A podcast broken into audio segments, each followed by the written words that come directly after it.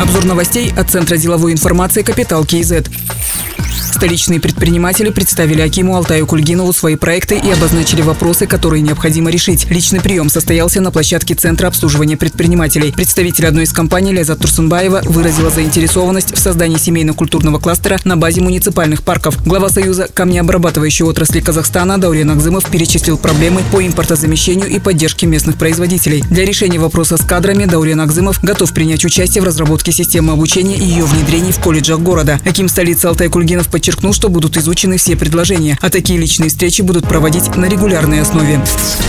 В октябре прошел первый санкционированный митинг аграриев. Около 100 человек собрались, чтобы высказать основные проблемы отрасли. Самые важные – это сокращение субсидий и несвоевременная их выплата. В Актюбинской области около 7,5 тысяч хозяйств. Если из-за долгов перед банками они перестанут заниматься животноводством, то без работы, по подсчетам движения «Фермерский центр Актобе» останутся почти 4 тысячи человек. Много вопросов также в земельной сфере. Некоторые участки пустуют, при этом землю не могут получить те, кто действительно готов работать. Всего в проект резолюции включили 62 пункта.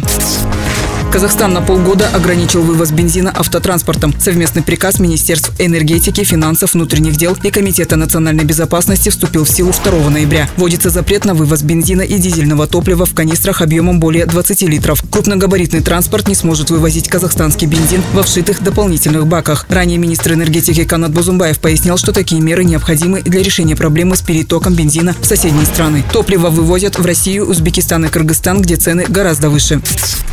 Почти 8% всех действующих крупных предприятий в стране приходится на иностранные компании. В сфере услуг по проживанию и питанию и в горнодобывающей отрасли этот показатель доходит до 30%. Причем число действующих иностранных компаний растет быстрее, чем число всех действующих юрлиц по Казахстану. К концу сентября иностранных компаний стало больше на 17%, а общее число действующих в стране компаний выросло на 9%. Больше всего предприятий зарубежным капиталом в Алматы их доля составляет 9,5%. Вторую строчку занимает Нур-Султан – 6,1%. 0,1%. На третьем месте Костанайская область, где иностранные компании занимают 6%.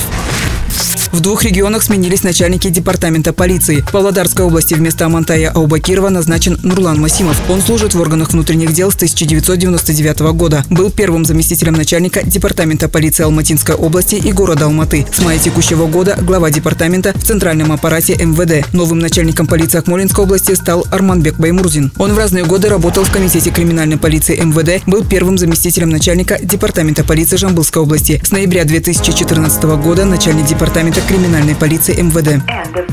Другие новости об экономике, финансах и бизнес-истории казахстанцев читайте на Капитал Киезет.